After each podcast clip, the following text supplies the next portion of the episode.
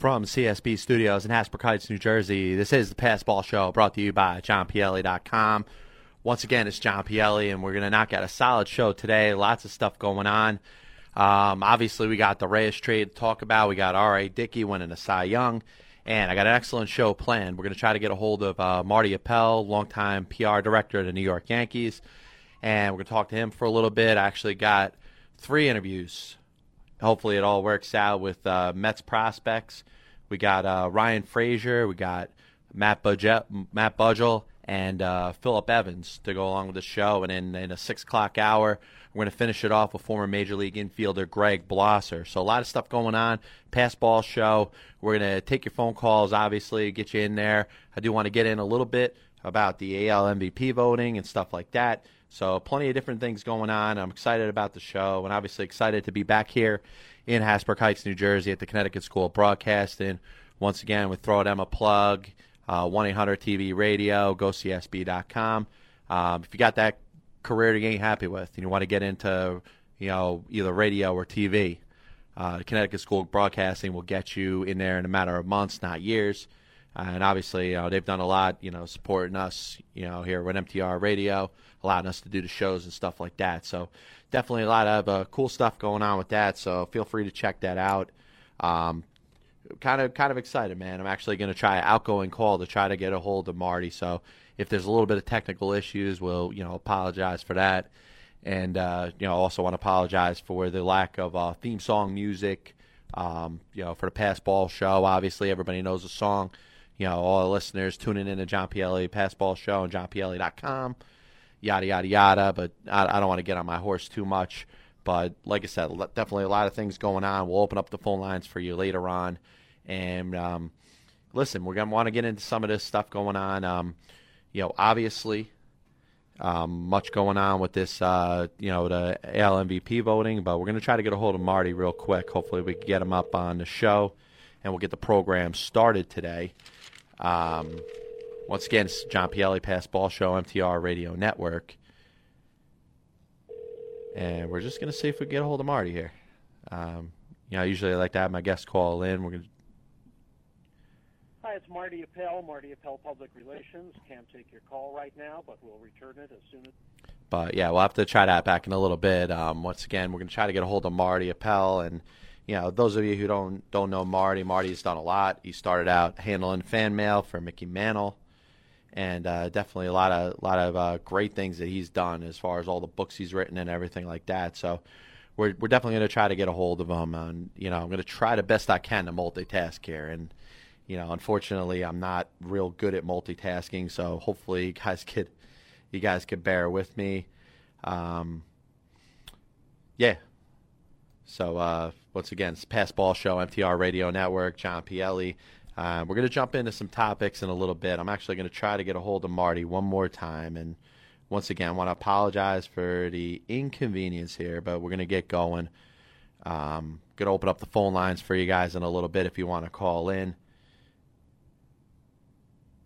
And yeah, so like I said, my multitasking skills suck. And if you could uh, just bear with me for one more minute, what we'll do is once again, we will try to call Marty. We're to try it one more time, and if we can't, like I said, we'll get get right into some stuff going on with the Pass Ball Show right here on the MTR Radio Network.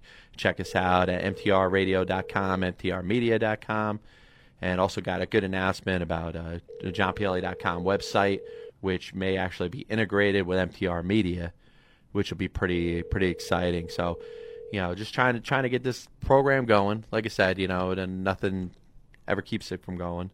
Hi, it's Marty. But um, yeah, we'll have to try to get a hold of Marty later. So once again, apologize for any inconvenience, and uh, you know, for, before any more delay, we're to get going with the program today. And obviously, the the MLB awards being announced, and uh, you know, I don't think there's any been any ridiculous surprises so far.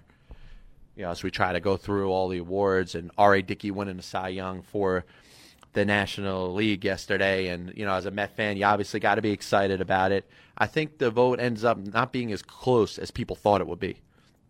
Uh, Dickey getting 27 of the 32 first place votes kind of shows that he was the, you know, he was he was really the you know nearly unanimous winner. I mean, I thought it would be a lot more first place votes with Kershaw, especially the way the things went on with you know breaking down all the set stats, all the SABR guys kind of getting involved there, saying that you know it's not all about wins, it's not all about this, it's not all about that. And listen, I mean, I think I got to be honest. I mean, Dickey probably had the best year, and a lot of people really really are kind of against that. Um, a lot of people say, hey, you know, if he wins a Cy Young, it's going to be one of those things where you give the guy, you know, kind of a sympathy vote. And I absolutely, absolutely don't agree with that. I mean, you break down the guy's season 20 and 6, 273 ERA, 33 starts. He led the league in innings pitched with 233 and two thirds innings, strikeouts with 230, batters faced with 927. And what I wrote about in my johnpielli.com, check that out on Bases Empty blog, which you could also find on mtrmedia.com. I broke broke down the stats, and really, when you're looking to separate the guy that wins the Cy Young award as opposed to you know other guys that just had solid seasons, you got to look at it this way. The tiebreaker in a lot of in a lot of seasons is going to be the guy that's the bulldog, the guy that's going to go out there without a doubt. It's just going to dominate out there and just not necessarily you know miss bats, not necessarily win a ton of games, not necessarily have the lowest ERA, most strikeouts. But when we're talking about the tiebreaker here, you're talking about the guy that's the bulldog. And what better case in the National League was made than R.A. Dickey? Here's a guy that went out there and just, you know, faced more batters, threw more innings, led the league in complete games and shutouts. And you know when you have when you have all that in there, you're talking about a guy that really deserves the Cy Young award. And I think it was proven by the amount of uh, votes that he got that the baseball writers agreed with it and said, you know, we're not going to hold against him the fact that the guy is a, you know, you know, was a knuckleball pitcher. And I think you look back in other years, and that was not the case here. You know, you you talk about a guy like, you know, you talk about a guy like Phil Niekro who may have lost out because he was a knuckleball pitcher. I think you you really went with the best pitcher, the guy that really had the best season. And let's be honest. I mean, you break it break it down, and I tell you, the closest candidate was Clayton Kershaw, who you know, you know, in spite of his 14 and nine record, led the league in ERA at 253, was tied with Dickey with the most starts in the National League you know, it was only six innings behind him in innings pitched, 227 and two thirds, one strikeout behind at 229, and led the league in whip at 1.023. Dickey's was 1.053. So once again, you're talking about things that are close, close enough that you know you can't really decipher either way.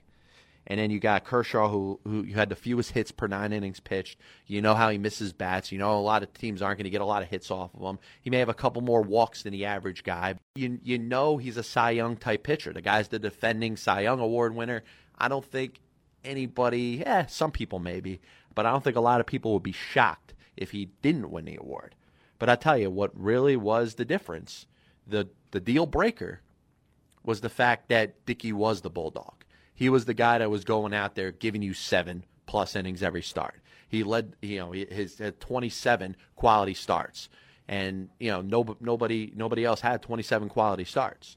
Here's a guy that's going out there and really, you know, whether the team's competitive or not, you're talking about a guy that went out there and did his job, kept his team in the game every opportunity. And because the team wasn't good, you're going to hold it against them. I don't necessarily agree. And I, I have a little bit of a disagreement with that. I'm not a big fan of holding that against them. You play for a bad team. Steve Carlton won seven, uh, 27 games for the 72 Phillies, and he dom- you know he dominated the league, but that team was terrible. You're not going to hold that against him. And I think really the way the way it comes down to you you you give the guy the credit he deserves. And R.A. Dickey winning the Cy Young was you know, not necessarily this big ticket to being a Met fan. I'm not going to put my Met fan hat on and say that, hey, it's a great moment. Yes, as a fan, you should should enjoy it. You should, you know, you should for a day. You know, if not for you know, if not for the rest of the off season, for a day. Enjoy that fact. Enjoy the fact that the guy won the Cy Young, but don't make it don't make it your whole off season. Don't say, hey, we got a Cy Young award winner, yada yada yada. Don't go crazy with that. To me, you know, as a fan, you do want to enjoy it for a minute but that's it. But R.A. Dickey had one of the more tremendous seasons that you could imagine. Here's a guy, and obviously we could tell his story a million times, you know, as we as we always seem to do. You know, the guy came from nowhere. He was the first player cut in 2010 when he was brought in on a minor league contract by Omar Minaya. And you got a guy here who, let's be honest, you know, earned his way to where he is now. And not only is a very good pitcher, not only is an all-star pitcher, you know, not only could have been starting in the all-star game last season, depending on the way, you know, you work out the logistics, the whole thing, but the guy's a Cy Young Award winner, and he deserves that. So I'm going to segue that into my next conversation when it comes to what should the Mets do with R.A. Dickey. Here's a guy who is, you know, obviously looking for a contract extension. He is signed through next year with the Mets picking up his option, a $5 million option, which is extremely, extremely team friendly. And, you know, the guy deserves to get paid, and he will under some circumstances, whether the Mets extend him or trade him. I, I think the I think the extension is going to come first, and whether it's two years, twenty million, or he gets three years, something like that, something along the lines of an Ollie Perez three-year, thirty-six million dollar deal, which I think is what R.A. Dickey is looking for. But like the guys mentioned before with uh, Chris Mitchell and John Olson on a Wire for Sports program, the Mets off season really is going to have to do with dealing from what their strength is. And right now, their strength is starting pitching. Unfortunately, they have a lot of holes in a lot of different areas. But one thing you could say that the Mets have going for them is their starting pitching. They have depth. And you talk about having having Dickey and Jonathan Niese at the top of the rotation right now. You put in Johan Santana and whether the guy is whether the guy is healthy or not, he's making the amount of money that's going to put him in a rotation somehow. And you hope another year removed from the operation that he had with the torn capsule muscle in the shoulder, you hope that you could get at least a competitive season out of him. And I think I think the Mets will, especially if he's towards the back of the rotation and are not looking at you know a ridiculous amount of pressure to put on a Johan Santana. Not that he needs it. He's a guy that can handle the pressure. But you got that set up. You got Dillon Gee in there. You got Matt Harvey, who you know, you could start him up at the top of the rotation, or you don't have to. Here's a guy who has established himself a little bit. He made his major league debut last year. He finished off a very good season for the New York Mets last season. And then you look at the depth you have there. You figure you could go in a couple different directions. And the Mets, who are not going to be active in a free agent market when it comes to the top tier guys, they're going to have to deal from a strength, which is the starting pitching right now. And I would be shocked. I would be extremely, extremely surprised if the offseason went out and was over and the Mets didn't deal one of their starting pitchers. Obviously, Met fans would say, hey, just trade Santana. It's not that easy, and you know that. And obviously, unless you're being totally delusional, you know, the Mets and what Johan Santana is making is not going to be tradable, uh, particularly coming off of a disappointing finish of the season last year. It's not like the guy dominated all season. He had a very good second half, a second half that was better than a lot of people would have imagined. You start with his opening day start when he threw the five shutout innings against the Braves, leading the Mets to victory. You talk about the solid games that he had leading up to the no hitter on June 1st. And then a couple starts later, throws the eight, eight shutout innings against Clayton Kershaw and the Dodgers. Those were all the high points. But unfortunately, after that, it kind of went downhill. And it was a little bit disappointing to see, you know, him not be able to finish the season. But looking at it this way, I don't know what more you could have expected of the guy or from the guy. Because we went into this at the beginning of last year, we went into this during spring training. We were talking about, you know, what were you going to get out of Johan Santana? You know, writers and experts and people who weren't experts and regular tweeters were saying they'd be surprised to get 15 starts out of him. Well, they got 20 plus from him. And I think that's more than can be expected. And I'm not in a position to kind of say that Johan Santana didn't get the job done last year. A lot of people say, hey, for the 20 plus million he's making, the Cy Young Award, you know, resume and everything he had, they should go out there and win 20 games every given season. But you got to factor in the injury and what he went through in 2011, missing the entire season.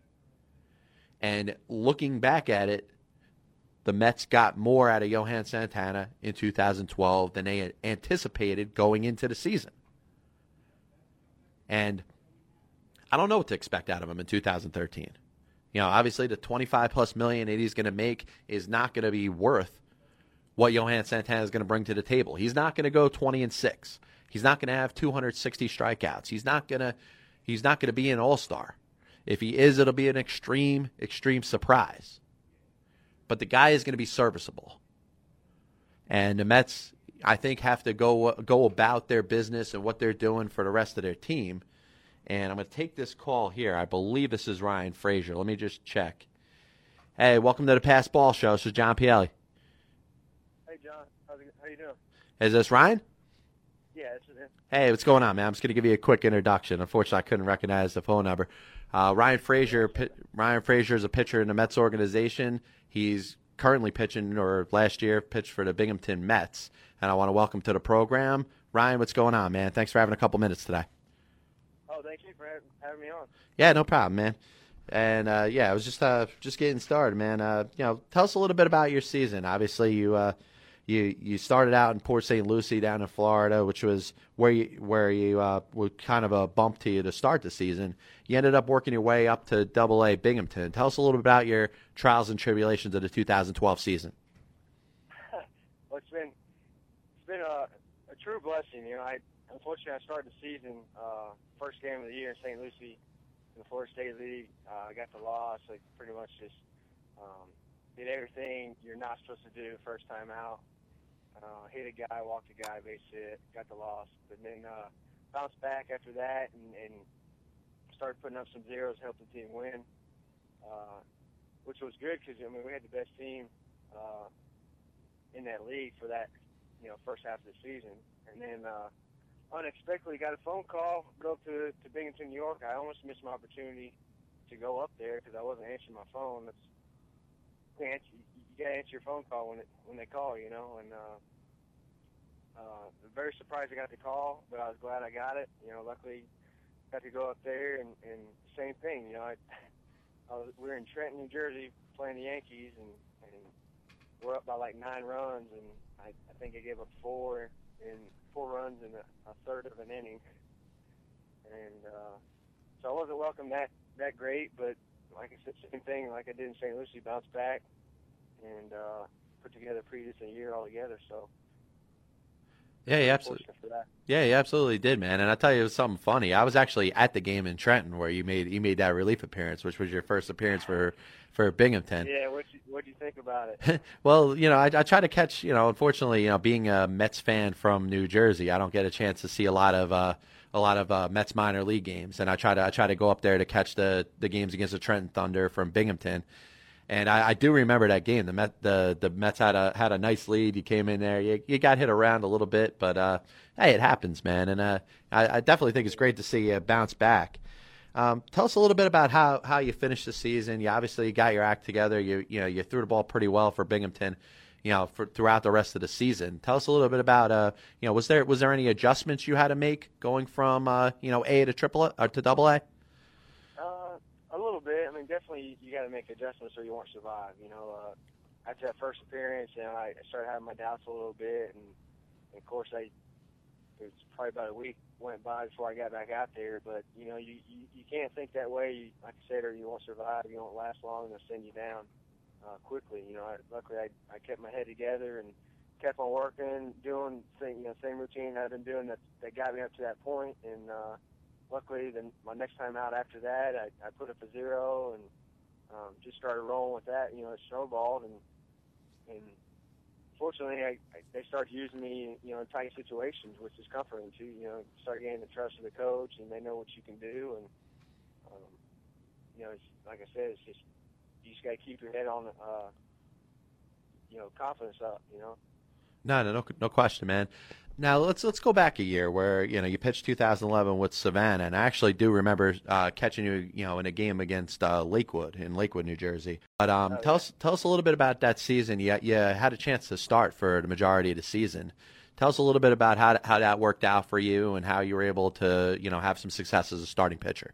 Yeah, um, I'm gonna bounce back to Brooklyn real quick, and because I they had I had a little insight that I possibly would be starting, so uh, it wasn't that big of a shock for me that coming in 2011 that would be you know used primarily as a starter. So you know I, I embraced the role. You know I obviously I, I just want to get out there and get innings and and you know develop, get better. And um, starting, you know I had my ups and downs. Uh, I, I think I struggled a little bit more than what I liked, but uh, you know I, it gave me a chance to to get eat up innings and and develop my changeup. You know I didn't really have, especially in Brooklyn, I didn't have a third pitch, and uh, even in college I was some days I'd have it, other days I wouldn't. And uh, like I said, it just gave me a chance to develop that third pitch, something you need as a starter. Um, I thought going into this off or this year in 2012 that I I was on the borderline, might be a starter, might not. Um, I kind of wanted to redeem myself as a starter this year, but um, the Mets know and I know that you know my my my key to the big leagues would be out of the bullpen. So Yeah, no question, man. Now, now, do you think that getting the chance to start in the 2011 season kind of helped you kind of polish yourself a little more? Like you mentioned about you know throwing the third pitch a little more as a reliever, you could stick to two pitches, maybe throw the third pitch in every you know every now and again. But did it kind of help you polish yourself a little more, getting a chance to start that season? Oh, definitely. You know, you, you know when you have you know more keys in the basket, you know you, you definitely uh, you're going to be more successful. You know, some some nights you you know you're not going to be feeling as good. You may not have uh, the, the certain pitch that you want. You may not have breaking ball or change up, whatever. But you if you have a third one, you you can you can live, especially as a reliever, you can live with two with two pitches, and with three that are I think are you know pretty decent pitches. Um, you know, it definitely helps, and, and like uh, there's no coincidence that had success. That's or that's why I had success. Yeah, no question, man. Now, as you as you move into the off season, you doing a you doing anything? You in a you know the Arizona Fall League or anything like that? Looking to pl- pitch winter ball? Yeah, um, I got the news that I'd be playing in Arizona Fall League towards the end of the season, and uh, we actually just finished up today. I I just got in the locker room and, and gave y'all a call, and I just pitched the the top of the ninth, which uh, went well because I I pitched all right the whole time out here. The last couple of outings haven't been too good, but uh, man, it's I couldn't have asked for a better experience. Be out here, you know, be selected to represent the Mets in Arizona Fall League. You know, it was a blast. You know, I got uh, I got better. I made some good good friends, and uh, and hopefully I can keep keep on getting better and roll into the off season and, and uh, have a good year next year. Yeah, no question, man. Now, now, do you, uh, you know, I guess, I guess now wouldn't be the time, but uh, do you, do you find out soon whether or not you're going to be in, uh, in big league camp next year with the Mets? Honestly, John, I don't even know. Um, Yeah. I I reckon I I'm figuring that if I do get that opportunity, that I won't find out probably till maybe sometime in January. Um, so hopefully, hopefully I can. I've showed them enough out here in this season that um, you know I can I can get out in the big leagues and hopefully I get that chance. If not, you know I'll be ready to go for 2013. So. Yeah, no question, man. Once again, this is John Pielli. I'm here with Mets pitching prospect Ryan Fraser. Now, as you as you as you're preparing yourself for you know what'll be spring training, and you know if you're not with the the big league club, you'll be you'll still be pitching down in minor league camp. Um, is there anything you do between now and then to get yourself ready? Is it just basic conditioning, or is it you know are you on any type of throwing program? Uh, yeah, definitely. You know, I uh, it's going to be a little. I'm going to have to alter alter my program a little bit. The Mets give us you know off season uh, workout plans, throwing programs, and so on and so forth. Uh, hopefully, I can. Uh, obviously, I'm going to shut it down for for a little while and, and talk to our coordinators and figure out you know a specific plan for me since I am this my first time pitching all up till almost Thanksgiving. So uh, going to give them a call and, and definitely take some time off. But then you know it's time to get rolling again. You know, working out, running, throwing, the works. You know, got to keep on working hard. That's what got me here in the first place. So I'm not to stop now. No question, man. Now listen, keep up the good work, man, and we'll, hope to see you at Citi Field sometime, and uh, you know, hopefully within the next couple of years, man. Thanks for having the time today. Sure, thanks. Yeah, thanks. Thanks a lot. Thanks for having me on. Yeah, no problem, man. And once again, that's Ryan Fraser, pitching prospect in the New York Mets organization. Listen, uh, you know, a lot, a lot of us get into, you know, the, the, the top guys, the guys that get all the recognition and the name and, you know, their path to the major leagues looks to be so quick. But I'll tell you, one of these things that I enjoy about checking out a lot of the minor league games is you really see ability, and you you you, you look you look at younger pitchers and stuff like that, and guys who don't necessarily get the big, uh, you know, the big discussion about. And a guy like Ryan Fraser could turn out to be a guy that ends up uh, helping the Mets in the bullpen sometime in the near future. Here's a guy who started in St. Lucie this year, ends up finishing strong with Binghamton, and you know, th- here's a guy that could certainly break the, uh, you know, will be the Las Vegas team for AAA next year. And you know, you never know. I mean, obviously, we go through this all the time when you talk about relief pitchers, that you could set yourself up with a bullpen that you think is so great, and it ends up not being that way and you're going to need guys. You know, you're not going to be able to make it with your seven, you know, eight relievers that you have all season. And anybody that could help would certainly be a big deal. And I think that's, you know, a situation where the you know the Mets are, you know, just like every other team, are going to look for as many arms as they possibly can. But um, we're going to try to take a quick break here. You know, hopefully I'll be able to get it right. Um, you know, Pass Ball Show MTR Radio Network. We'll be back with a little more after this. MTR Hello, everyone. This is Joe Lamort from ADD Sports Radio. Thanks for tuning in to MTRRadio.com. Don't forget to tap that app in the Android market and iPhone App Store. Search MTR Radio on your handheld device. Tap that app. We're on 24 7. Like us on Facebook and follow us on Twitter at MTR Radio. What's up, everybody? This is James Flippin, and you're rocking with the crew on MTR Radio. Welcome to MTRRadio.com. You can listen to our live programming Monday through Friday. Get your voice heard by calling us at 609-910-0687 and on Facebook and Twitter at MTR Radio. You can put this together, right? I like to tap that app on MTR Radio. uh, let's see. Um. MTR. Don't forget to tap that app in the Android market and iPhone App Store. Search MTR Radio on your handheld device. Tap that app. Everybody's doing it. MTR Radio. Hey everyone, this is Joe Lamort from ADD Sports Radio. Thanks for tuning in to MTRRadio.com. We're on 24 7. Like us on Facebook and follow us on Twitter at MTR Radio. Don't forget to tap that app in the Android market and iPhone App Store. Search MTR Radio on your handheld device. Tap that app. Everybody's doing it.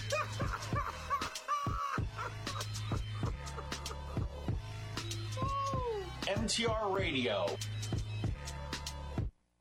I love MTR Radio because of its uh, innovative direction. That's a bunch of shit. I love MTR Radio because they accept me. Ah, you knucklehead. Hey everyone, this is Joe Lamort from ADD Sports Radio. Thanks for tuning in to MTRRadio.com. We're on 24 7. Like us on Facebook and follow us on Twitter at MTR Radio. Trending today on Twitter. MTR. Oh, yeah. Welcome back. This is the Pass Ball Show. John Pielli right here on the MTR Radio Network. Don't forget to check out, like you just heard, the uh, iPhone and Android apps, which, listen, I'm able to pop this station on in my car pretty much whenever I need to. And I listen, there's a lot of great programming, obviously, all week long. Um, live programming pretty much between about 12 and about 9. You know, Monday through Thursday. Friday, they got some program. They got the new Roger All show, which you definitely got to check out, man. This guy is phenomenal. And uh, I believe he runs from about 12 to 2 on Fridays. So definitely uh, take time to check it out. Don't forget, every morning, uh, Monday through Friday, you got a show with James Flippin and Joey Baboots. And they do a great job. Um, you know, every now and then I might do a spot here and there, but yeah, they do a phenomenal job. They get a lot of people, you know, calling in. Uh, basically, go over everything going on in sports. They they've really done a great job covering the NFL football season um, you know, baseball, you know, anything going on really in sports. So check that out from 10 to 11 every day, Monday through Friday. That's the MTR Morning Show. And once again, this is John Pielli, Pass Ball Show. Um, ton of stuff going on in Major League Baseball. And, you know, I'm going to hit on a, little bit of a couple things going on. Torii Hunter signing with the Detroit Tigers. And it's funny. I mean, you got a tweet from a, from a guy that I follow on Twitter. He was talking about the change in what's happened with the Detroit Tigers and interest in joining the Detroit Tigers, and obviously a team that made you know won the American League pennant, ended up going to the World Series last year. You go through the last five years or so plus, and they're they're, they're a top team. I mean, obviously, eh, you know, a guy like Miguel Cabrera, who's going to win the MVP today. I'm going to talk about that a little later. Uh, you know, adding Prince Fielder, they got Justin Verlander, who won the MVP and the Cy Young last year, and they're pretty stacked top to bottom. And this is a team that should be the odds-on favorite to win the American League Central Division again next season. And uh, you know, to get a guy like Torii Hunter, who you know pretty much wants to go to Detroit first and tells tells the other teams, the other representatives, has his agent go out there and say, "Listen, I want to know if Detroit wants me first before I'm interested in going anywhere else." And this obviously started with a situation with him with the Los Angeles Angels of Anaheim, where he spent the past five seasons, made pretty good money, but the Angels ended up giving him a really low ball offer. And they did it, you know, he did, you know, in, in his mind. And I, I think looking at it as an objective point of view, the Angels did a bad job offering him one year and $5 million. So he takes that as an insult. He says, listen, I don't care if you guys up your offer by 10 million. I'm not coming back to the Angels. I'm going to test the free agent market. Sets his sights on the Detroit Tigers, and why not? You know, not only is this team, you know, when comes comes off an AL pennant, but listen, they're they're stacked. You know, we came into this season. You talk, we talked about it on the 30 to one MLB countdown on JohnPielli.com. The Tigers were ranked up to the top. They were one of the teams to beat. You know, you could always throw the Yankees in there. You talk about the Rangers and you know even the Angels and everything they did, but the Detroit Tigers were amongst amongst most people's top five teams in baseball coming into this season. So you know the season goes on, the Tigers end up winning a pennant, and there's no question that the Tigers would be a team that if I was a free agent, I would want to go to. So Torii Hunter ends up going there two years, $26 million. He's going to play probably right field, I would assume, where he played the last couple years with the Angels. And he certainly makes the Tigers better than they were before. And if you put him in there instead of Delmon Young or him in there instead of Brennan Boesch, that's an upgrade. And you're talking about a team that really has some ability offensively, up and down. That lineup has got to be one of the top two or three in baseball. You add Torii Hunter to a team that has Cabrera and Fielder in the middle of that order. Don't forget about Jhonny Peralta, who had a very good postseason, coming off a down year but the guy's going to put up numbers next year. Mark my words. You know, you got him, you got Austin Jackson bouncing back. You know, you got this this team really, you know, with Avila catching. You're going to throw in the fact that Victor Martinez, a guy who we all forget about so quick, may or may not be the reason that the Tigers went out there and signed Prince Fielder. But Victor Martinez is going to be the DH for the Tigers next year. So you add Martinez there with Torii Hunter Alex Avila should bounce back after a down second season as the team's backstop. Tell me that team's not stacked offensively. And you talk about the pitching. I mean, they, they got enough pitching. The only issue with the Detroit Tigers is going to be their bullpen. And I'm very curious to see what happens this offseason. Jose Valverde more than likely is not coming back to the team. So they're going to go in a different direction when it comes to closer. Should they sign Rafael Soriano? Should they not? Listen, I, I, if I was Detroit, I'd be interested. You obviously got the Angels in the mix there. A couple teams looking for a closer. Soriano, 40 plus saves for the Yankees, filling in for Mariano Rivera. He's going to be a hot commodity. Teams are going to want to add him for a three, four year deal. Soriano, regardless of what Yankee fans say, what made the smart move by opting out of his deal. Because coming off of this season, he is going to get paid somewhere. And once Mariano Rivera announced that he's coming back to the Yankees, and I think we all knew coming in that this was going to be the case, that he was going to come back for one more season. He was not going to let his career end, you know, shagging fly balls in the outfield, you know, tearing his ACL. I think the, you know we know that this guy is going to go out and give you at least one more big season. Probably not the kind of guy that's going to do a Chipper Jones saying this is my last season and have the last tour around and get all that you know the accolades and everything. That's not that's not his style. But with Mariano Rivera coming back, I don't blame Rafael Soriano for opting out of his deal. I mean, he had the clause put in his contract. Scott Boras helped him out there when he signed that three year deal to get paid like a closer to be a setup man. That he would pursue the opportunity to be a closer somewhere else. And he chose not to after the first season. And, you know, he didn't have a good first season with the Yankees. He pitched well, but not as well as you would have expected. But once he got the ball as the closer again, he dominated. He had as good of a season as any closer in Major League Baseball last year. I know we talk about Kimbrel and Aroldis Chapman and everything that they did. They were dominant. They got the job done. They were up there amongst the Cy Young candidates this year. Kimbrel getting a first place vote, even though he wasn't a finalist yesterday, showing how good of a season he had.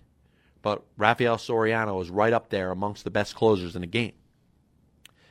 Now, if I'm the Detroit Tigers, do I want to throw that kind of money out there? That's the only thing. You know, owner Mike Ilitch has obviously opened up the wallets. He allowed Dave Dombrowski to bring in Prince Fielder last year and all the moves that they made, whether it was adding Anibal Sanchez and Omar Infante and everything that he has given to Dombrowski to allow him to do what he needs to do to make this team win. Does he up the ante again after signing Torii Hunter and allow Dave Dombrowski to go out there and get that back of the bullpen guy? Because Jose Valverde had a super 2011 season. He didn't blow a save. He had a lot of shaky moments where you kind of worried yourself, as, if you're a Tiger fan, about whether he's going to get the job done, but he did it, and that was the most important thing. And that's that's that's the way you look at closers. It's like it's not a matter it's not a matter of um, you know it's not a matter of of closing you know games and getting one two three innings. That doesn't happen. The life of a closer is to kind of dangle a little bit, make the audience ha- be on suspense a little bit, make them scared and in the end get the job done. And that's what Jose Valverde did in 2011 that he didn't do in 2012. And obviously, the Tigers are in a situation where they're looking to move on. I don't know where Valverde is going to end up. I think he's a guy that may actually be, he might be one of the last guys to sign. He might come into a team, you know, as, small market or as far behind contending as the Houston Astros. And I'll tell you, looking look, looking at it, it is interesting.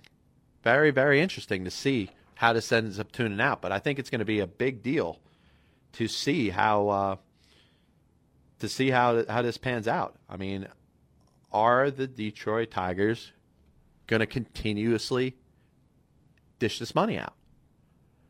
I mean, you know, we got plenty to talk about when we talk about the Toronto Blue Jays and what they're doing. But when is the cutoff? and you talk about where it is with the New York Yankees when Hal Steinbrenner has gone out there and made it clear that they want to be under 189 million for the 2014 season. That's going to totally in, impact their offseason here. I don't see the Yankees going out there signing anybody for any more than a one-year deal. And if anything, if they decide to go for two for 2 years, it's going to be front-loaded they're going to go for a two-year contract where a guy gets 12 million one year and like 5 million the next year. And I don't know how many players are going to go for that. I really don't know. But when it comes to the Detroit Tigers, you want to wonder where the cutoff is. You know, you got Miguel Cabrera and everything he's making, and you got Prince Fielder and everything he's making, and Justin Verlander. For, don't forget about Victor Martinez, who was in the third year of a big contract. And you put all that in there, and you wonder when when are they going to say, that enough's enough? When are they going to say that they're not going to be ready to do it? And I don't know. Maybe the Tigers decide that listen, we came that close. You know, we came a, a you know a tough World Series against a San Francisco Giant team that was just on fire, away from getting what they deserve and what they feel that they need, and that's another World Series championship, something that has deserted them since 1984, and going all the years before that. 1968, and you talk about you know when they won in a you know in in 35 and 45. You know, Detroit Tiger World Series championships don't come like the Yankees do. You know, we're talking about a handful of championships that sometimes, you know, there's a little bit of uh, it always seems to be a gap between them. They thought they were going to get it in 2006, and they ran into that Cardinal team. Same thing happened to them this year against the Giants. And it's not that this team isn't stocked to do it the team that went in the World Series this year was 20 times better than the team that went in the World Series in 2006. And sometimes you, it's all about in the postseason. It's all about what team is the hottest, what team is on fire, what team is going for it, what team is really clicking on all cylinders. and that that's the team of the series. But if I'm the Detroit Tigers, I'm wondering really what, what we're going to end up doing. But we're going to put that on hold, taking this next phone call. Is this Matt Budgel? Yes, sir. Hey, how you doing, buddy? It's John Pielli, Pass Ball Show, MTR Radio Network. Thanks for having a couple minutes today. No problem. Thanks for having me. Yeah, no problem, man. I'm going to uh, just uh, allow the listeners to know a little bit about you. Matt Matt pitches in the New York Mets organization. Uh, this past year, ended up finishing up in uh, Kingsport, where he put up some pretty good numbers. He's a 10th round pick in the 2011 player draft, and is 20 years old. So, Matt, tell us a little bit about your last season. Um, you know, obviously, you got a little bit of a chance to pitch with the Gulf Coast Mets in 2011, and kind of had some full season work in Kingsport. Tell us a little bit about the season this year. Uh, well, the season, as far as the team standpoint, you know, we kind of got off to a rough start. Uh, a lot of people would point to, you know, we had a lot of young guys, a lot of inexperience with uh, the loss of the Gulf Coast League in our organization. Um, but you know, we we had a, a good group of guys down there in Kingsport, and we worked pretty hard. We had a good good core guys that pushed the team, you know, throughout the entire season, and that was pretty important to. Uh, overall, you know, I think we accomplished a goal, and we wanted to see ourselves improve as individuals, but we wanted to see a good team improvement as well. And uh, second half of the season, you know, actually we started, you know, putting some winning streaks together and playing some good baseball, and we definitely had a, a good good taste in our mouth after the season. Now, no question, man. Now, tell us a little bit about you know you you come out of you come out of high school in California. You know, you you make the transition. Obviously, to get drafted at all, you gotta you gotta have some talent. You gotta really be be dominating down there. Tell us a little bit about the transition from you know pitching in high school to professional baseball.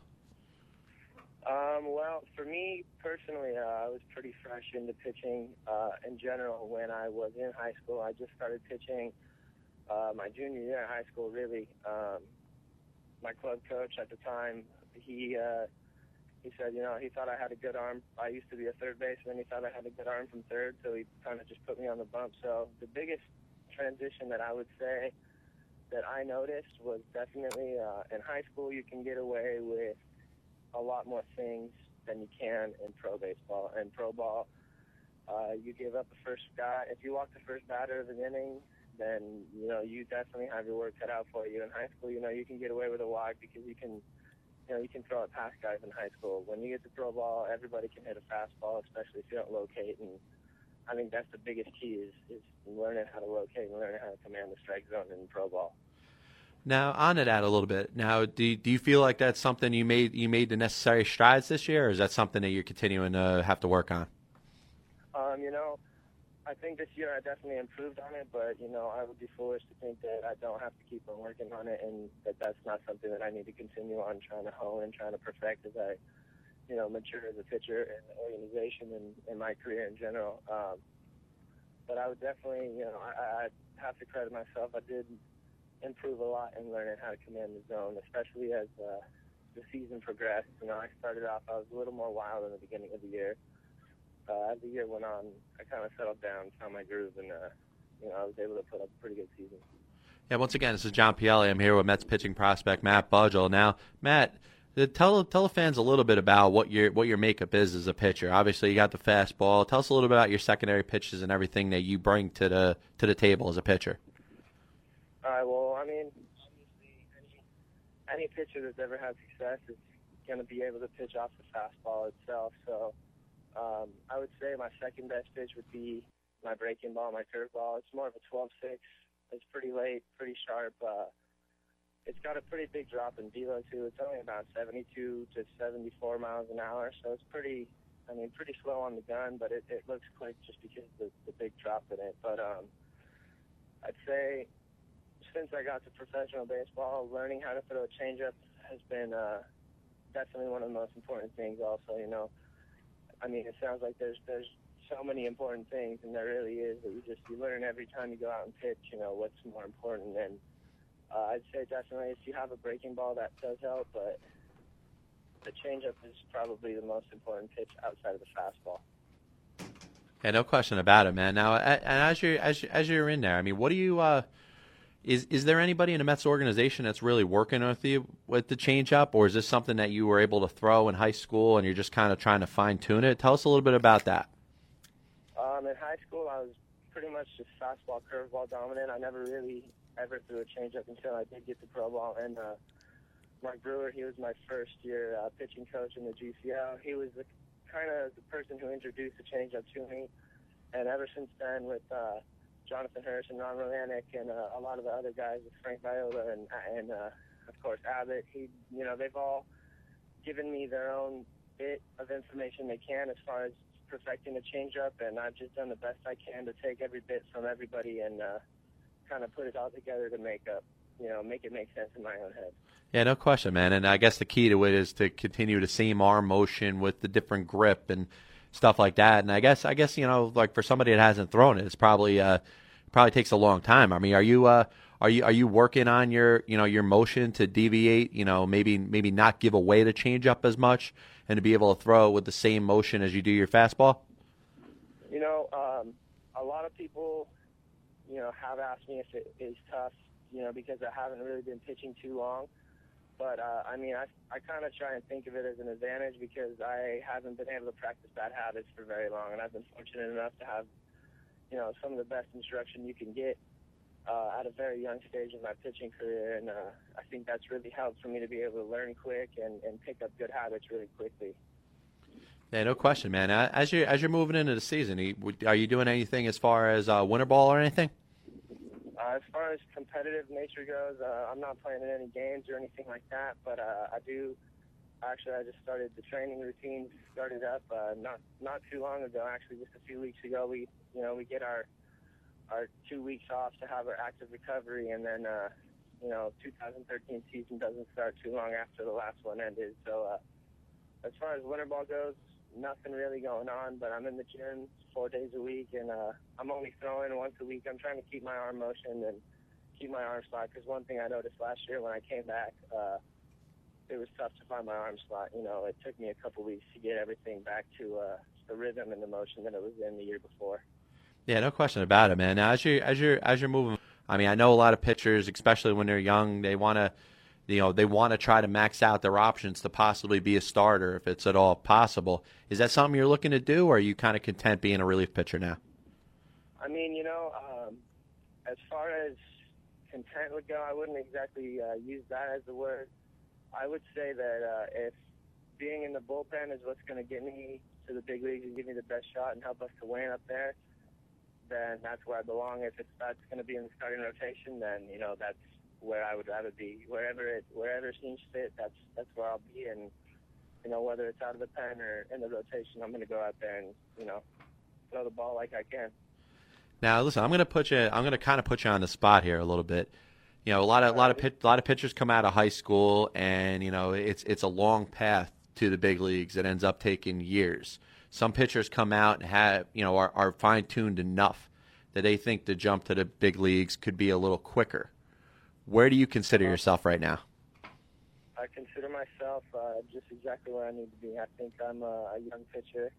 I think I, I have, you know, I have a lot of talent, and I also am aware of the fact that I have a lot of work to do in front of me, and that I have a long path in front of me that is necessary for me to go down if I want to get to the big leagues, which is the ultimate goal. So I would say uh, I'm at a humbled state at this point.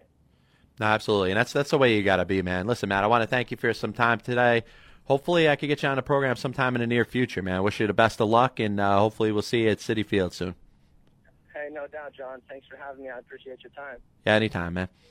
And once again, I was Matt Budgel, who's a pitcher in the New York Mets organization. Most recently pitched for Kingsport, which is obviously one of the rookie leagues. Um, I think realistically, you could see him maybe make the jump to uh, you know Brooklyn or even Savannah this year. And you know, listen, I mean, here's a, here's a guy 20 years old, 10th round pick in the 2011 draft, you know, out of California, and know, listen, I mean, I think I think it's interesting to see that you know you could get these guys up there, and you know, you never really know. And I, of course, there's there's Met fans out there that are a little, you know, a little like, hey, you know, it's all about the farm system. I love all these guys. They're 20, 22 years old. I just want to see them up in the big leagues. And you know what? That's what they got the minor leagues for. And that's what they do. I mean, you know, you got it. You you know, you got the competitive baseball down at the lowest levels to see which guys can kind of get themselves to the best position. And you got a spot here where you know, a guy's 20 years old right now, And, you know, it's nothing to be ashamed of. The guy's pitching in Kingsport. You know, hopefully we could get to see him, you know, in a, in the near future. And, you, you know, you see, you heard about makeup. He's a fastball, curveball guy, learning to change up. And, he, you know, he, he made some very good strides with it. And, you know, probably is best suited as a reliever. But you never know. I mean, this guy could, you know, make a couple starts and, you know, end up be, becoming a starting pitcher and, you know, maybe take off from there. You don't really know how it's going to go. But, you know, listen, I, you know, I do actually want to throw a, um, a plug out there. You, know, you can follow Matt Budgel on uh, Twitter. It's, uh, I believe it's at it's Budgel, I T S B U D G E L L. And you can follow Matt on Twitter. And, you know, Ryan Fraser, who joined us earlier in the program, you can follow him at, at up goes Fraser, F R A S Z R. So you can follow these guys on Twitter, you know, kind of get a little idea of where they're at, where they're going to be. And, you know, listen, man, it's, you know, you're looking at every team can kind of do the same thing. Let's be honest. I mean, as a Met fan, obviously I want to see what's going on in the system, where these pitchers and young players are coming from and where they're going to be. But if you're a fan of any team, get it, get into your, you know, study the farm system a little more. Watch where these guys are going because all 30 teams have got players that you could, that could potentially make a major impact on a major league team in a couple years. And I, you know, I find it fascinating. I find it interesting. I love, you know, not not just looking at the Mets organization, but you know, looking at prospects in the other organizations. You know, you can see where the Phillies are. You can see where you know teams like the Marlins and the Braves and you know the American League, the Yankees and the Red Sox. Every team is you know a player who makes a stride at a point away from having an next star. And I don't know if I don't know if and obviously that's where fans are looking for. They're looking for who's going to be the next star, who's going to be the next impact player, who's going to be the next star pitcher. But we all realize that a team, you know, is 25 guys, and it isn't about one or two guys that are going to dominate. It's about a group of players, and a group of players in the future always comes from you know, a team's farm system. And you know, I do want to thank you know Matt and uh, of course uh, Ryan Fraser for joining us in the program. You know, great job by both of them, and uh, you know, really, it's it's it's it takes a lot for them, you know, at their age and at their level to kind of talk about where they are and where they're going.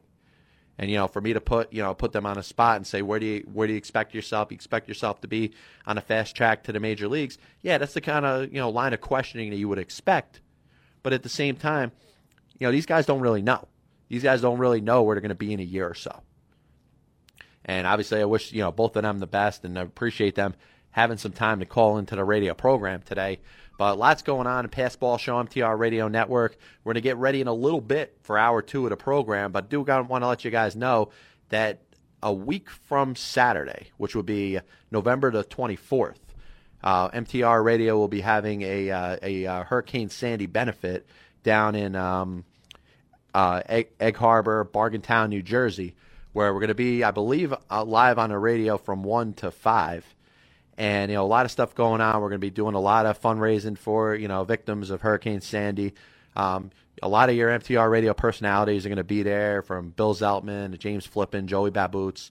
You know, a lot of other people going in there. I haven't got some confirmations on some people, so I don't want to throw somebody's name out there. There ain't going to be there. But, you know, hopefully all those guys get there. I'm going to be down there and it's going to be a, be a lot of fun. And at the same time, you know, everything goes to a good cause. We're going to raise, you know, some money like a lot of other people have, and you know, hopefully we'll help some of the victims of Hurricane Sandy by uh, you know everything going on Friday. I'm sorry, Saturday, November the 24th. Uh, the Passball Show next week uh, won't be on Thursday. We're actually going to go on Saturday. I'm going to go on that night from 7 to 9 p.m. I got a list of some guests and stuff like that, like we always do here on the Passball Show and it's going to be fun. So make sure you tune in from 7 to 9 next week. But uh, we're going to go out there, take a little bit of a break, about a five minute or so, and uh, we'll be back more with uh, plenty of stuff going on in the Pass Ball Show after this.